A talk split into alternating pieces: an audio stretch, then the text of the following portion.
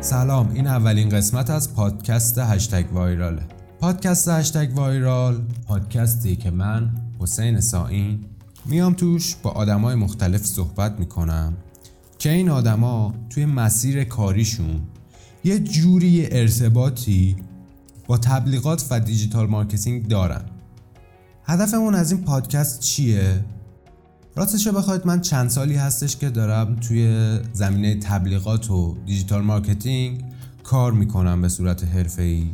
اما هر روزی که میرم سر کار بیشتر به این نتیجه می‌رسم که پتانسیل این صنعت تو ایران فوقالعاده بالاست. و ما اگه بتونیم از این پتانسیل راحت استفاده کنیم و نتایج خوبی رو ازش بگیریم می‌تونیم که کسب و کارهای خودمون رو گسترش بدیم. چه به عنوان صاحب کسب و کار چه به عنوان یک کارمند. هدفمونم در کل اینه که با این گپ و گفتایی که با مهمونا داریم بتونیم به شما بیشتر کمک کنیم. ادعای آموزش هم نداریم. ما نمی‌خوایم اینجا چیزی رو آموزش بدیم. چرا؟ واضحه.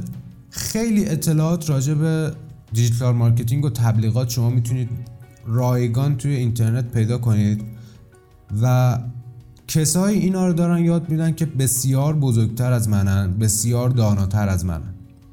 اما هدف ما اینجا اینه که بیایم مثل چند تا رفیق با هم دیگه صحبت کنیم. بگیم آقا شما داری از digital marketing برای کارت استفاده می‌کنی؟